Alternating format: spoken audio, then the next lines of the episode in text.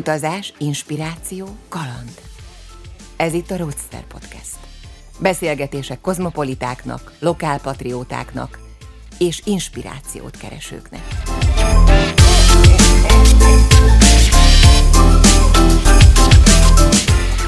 Sziasztok, üdvözlök mindenkit, Izing Robert vagyok, a Roadster magazin főszerkesztője. Vendégem Lukács Viola. Szervusztok! Sziasztok! Szia, szia Viola!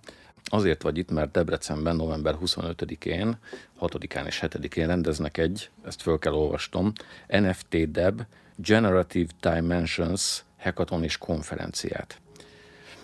Nem szeretnék még belemenni abba, hogy, itt, hogy, hogy ez az esemény micsoda pontosan, kicsit kicsit menjünk vissza kolábra. Egyrészt mesélj légy szíves magadról, mert nagyon érdekes az, amit te csinálsz. Meséld el nekünk légy szíves, hogy mi az, amivel te foglalkozol. Képzőművészeti kurátor vagyok, tehát különböző képzőművészekkel, intézményekkel, múzeumokkal dolgozom együtt, általában kiállítást szervezek, vagy hasonló kulturális termelési vagy menedzsmenti feladatot látok el. Ez abszolút így van, és mindezt ugye New Yorkban, Berlinben, Baselben csinálod általában, és hogy mondjuk egy konkrét projektet, csak hogy egy kapásból így képbe tegyük kicsit a hallgatókat, a következő munkád az Berlinben lesz, és Bernard Vönné kiállításán fogsz dolgozni, jól tudom, ugye? Igen, január 28-án lesz a megnyitója annak a 8000 négyzetméteren található nagy retrospektív kiállításnak, ami felvonultatja Bernard Vené valamennyi alkotói peri- periódusát, illetve egy izgalmas módon kapcsolódik hozzá egy, egy attachment kiállítás, amit Simon Denny-vel együtt szervezünk, aki egy képzőművész, és valójában digitálisan honos, natív képzőművész, és sokat dolgozik az NFT technológiával is.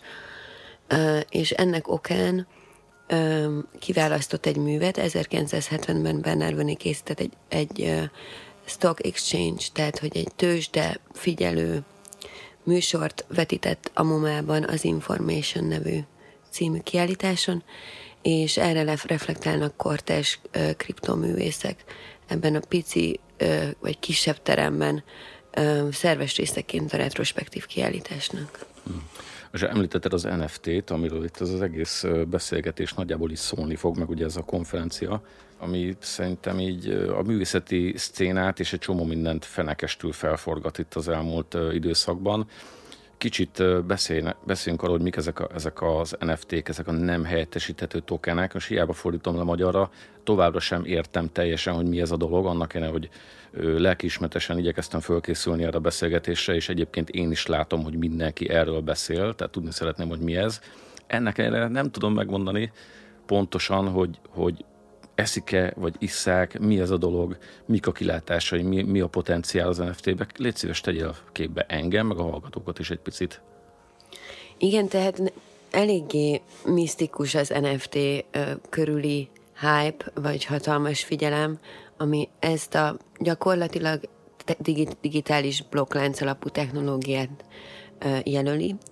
Ezzel a digitális blokklánc alapú technológiával gyakorlatilag digitális termékeket, alkotásokat, gesztusokat jelölhetünk, illetve fizikai tárgyakat, fizikai térben elhelyezkedő objektumokat is tudunk az NFT technológiával jelölni, ami azt jelenti, hogy a blokklánc blokkláncon létrejön egy okos szerződés, amiben meghatározzuk a digitális tárgynak vagy alkotásnak az alkotóját és a tulajdonjogát, és gyakorlatilag ez konszenzuális módon rögzítve van a blokkláncon, ami aztán ott újraeladva különböző előnyökhöz juttatja a tulajdonosokat, illetve az egykori alkotókat. Mm. Na most, hogy mekkora hype-ról van szó, te is említetted, azt hiszem, hogy tavasszal, de már te kijavítasz engem, te ezt biztosan jobban tudod, egy Christie's árverésen Beeple nevezetű grafikus művésznek az NFT-je 69 millió dollár érkelt el, ami, ami valami elképesztő szám. Most azt hiszem, hogy ez talán a harmadik legdrágább műalkotás így jelen pillanatban a, a, a műtárgy piacon. Hihetetlen az, a, az, a, az, a, az az energia, ami mostanában e körül van és, és csodálkozva nézi az ember, hogy egy évvel ezelőtt még nagyon kevesen beszéltek erről, vagy nem is tudtak róla, és most pedig minden, minden erről szól. Mi, mi, hogy látod, hogy mi az, ami ennyire így felbolygatta a világot? Mi, mi az a kvalitás ebben a dologban? Ezt nagyon jól látod, hogy, hogy most egészen megváltozott a digitális képhez, a digitális képalkotáshoz való viszony. Egészen pontosan március 11-e után, amikor lezárult People aukciója Christie's-nél.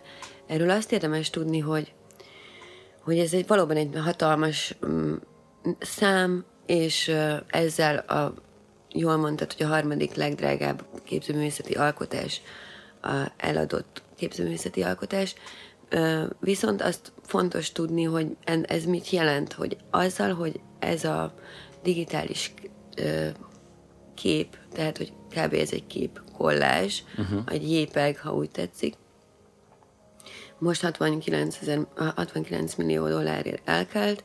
Ez azt jelenti, hogy, hogy, hogy végre a digitális fájl, mint műalkotás el lett ismerve a képzőművészeti piac által. Tehát, hogy ez benne a valódi forradalmi uh-huh. történet. Az, hogy egy egészen új infrastruktúra, egy egészen új művészeti piac, egészen új művészek kerültek a figyelem középpontjába az NFT hype-nak köszönhetően, az egy másik, de ugyanúgy fontos olvasata. Ugyanis az összes kortás képzőművészeti forgalom 15%-át a mai napra az NFT teszi ki. És hogy ez, ez tényleg az utóbbi több mint fél évnek az eredménye, hogy az NFT ilyen uh, intenzitással tudott magának uh, széles körű piacot találni. Az NFT-ben nem csak mű, műtárgyak vannak, hanem különböző gyűjthető digitális uh, kártyák például, vagy um, gamingben, tehát hogy videójátékokban gyűjthető uh, kiegészítők, tehát hogy egészen sokféle dologra lehet használni magát a blokklánc alapú unikális azonosító technológiát, az NFT-t, de hogy a legnagyobb népszerűsége a képzőművészeti világban van. Hmm. Na most, hogyha szeretnénk minél többet megtudni az NFT-ről, akkor nem is kell messzire mennünk, csak el kell utaznunk Debrecenbe november 25-én, amikor is elkezdődik egy hackathon és konferencia, és ennek te vagy az egyik főszervezője. Mesélj nekem kérlek arról, hogy hogyan jött létre ez az esemény, meg hogy mi is fog történni ezen a három napon.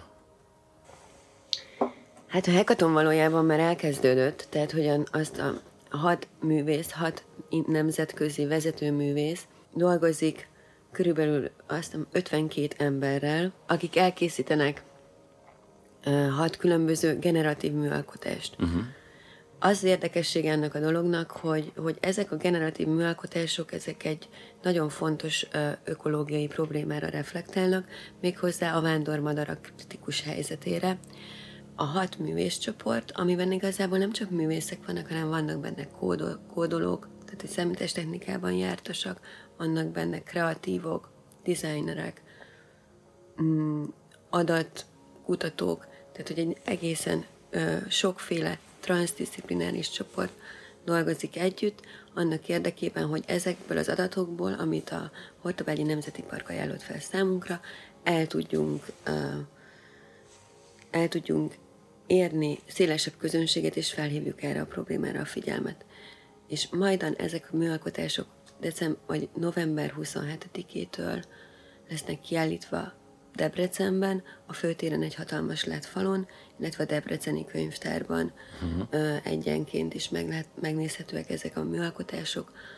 A konferencia pedig 25-én kezdődik, 25-26-án tart, és annak az az érdekessége, hogy a világ minden pontjáról érkeznek előadók, tehát New Yorkból, van, aki online fog bejelentkezni Los Angelesből, Miami-ból, és élőben ellátogat hozzánk professzor Liz Haas Bécsből, lesznek egy, a Share AI Labnek egy, az alapító igazgatója, Vladán Jolár, újvidékről érkezik, tehát egy igazán nemzetközi csapatot várunk, akik tolmácsolásában nagyon sokféle izgalmas információt megtudhatunk, nem csak a vándormadarakról, hanem sokkal inkább a mesterséges neurális hálókról, tehát a mesterséges intelligencia társadalmi felhasználásáról, illetve magáról a blokkláncnak a, a technológiai és etikai olvasatairól. Jól láttam, hogy Barabási Albert László is ott van az előadók között? Jól látod, hogy Barabási Albert László egyébként az egyik csapatvezető művész. Uh-huh. Tehát, hogy az ő labje fogja vezetni, vagy vezeti már, mert dolgoznak uh, aktívan, hogy létrehozzanak generatív műalkotást erre az alkalomra. Barabási Albert Lászlóval lesz egy nagyon izgalmas projekt, vagy egy nagyon izgalmas része a programunknak, az 25-én 7 órakor tart a Modernből a konferenciánk helyszínéről uh-huh. tart egy tájlatvezetést a Karlsruhe Kászruhei ZK Múzeumban tartandó kiállítására. Tehát, hogy ez egy tényleg a technológiának köszönhető ezt el tudjuk érni, hogy Barabási Albert László élőben, a modernben beszél, és közben egy kamera mutatja az ő aktuális élő kiállítását a Karlsruhei Múzeumban. Hm. Szóval ő is ott lesz. Uh-huh. Igen. Hogy képzeljük el egyébként? Hol lehet erre jegyet venni? mikor kezdődik ezen a 25. napon, kit vártok? Például? Igazából um, 25 embert várunk személyesen a helyszínre, uh-huh. tehát hogy ez nagyon limitált és meghívásos alapú okay. történet, viszont nagyon szeretnék mindenkit kapacitálni, hogy online kapcsolódjon be a konferenciánkba, uh-huh. ami azt jelenti, hogy az www.nftdeb.art art oldalon uh-huh lehet majd a streamet követni, illetve ott kérdéseket is fel lehet tenni, amit majd aztán megvitatunk a panel beszélgetés alkalmával. Mit lehet tudni a szervezőkről? Hogyan került ez az egész dolog Debrecenbe? Én nagyon örülök, hogy, hogy egy vidéki nagyváros is egy ilyen progresszív dolgot vendégül lát, de ugye az ember azt várná, hogy Budapesten csináljunk egy ilyen, egy ilyen eseményt. Miért Debrecen?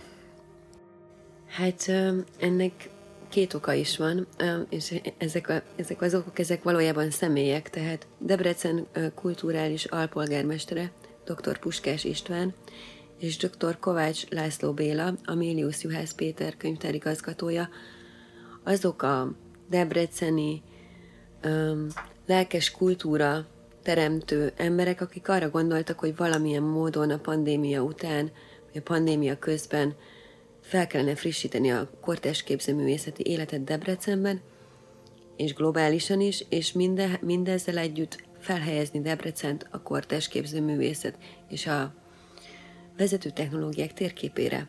Uh-huh. És akkor ezzel a szándékkal kerestek meg ők Weiler Pétert és engem, hogy csináljunk valamit, és aztán hosszas ötletelés, ötletelést követően megalkottuk az NFT de Generative Dimensions, ami a hagyományteremtő szándékkal hoztunk létre, és idén lesz az első kiadása. És egyébként ez Európa első Generative NFT hackathonja és konferenciája.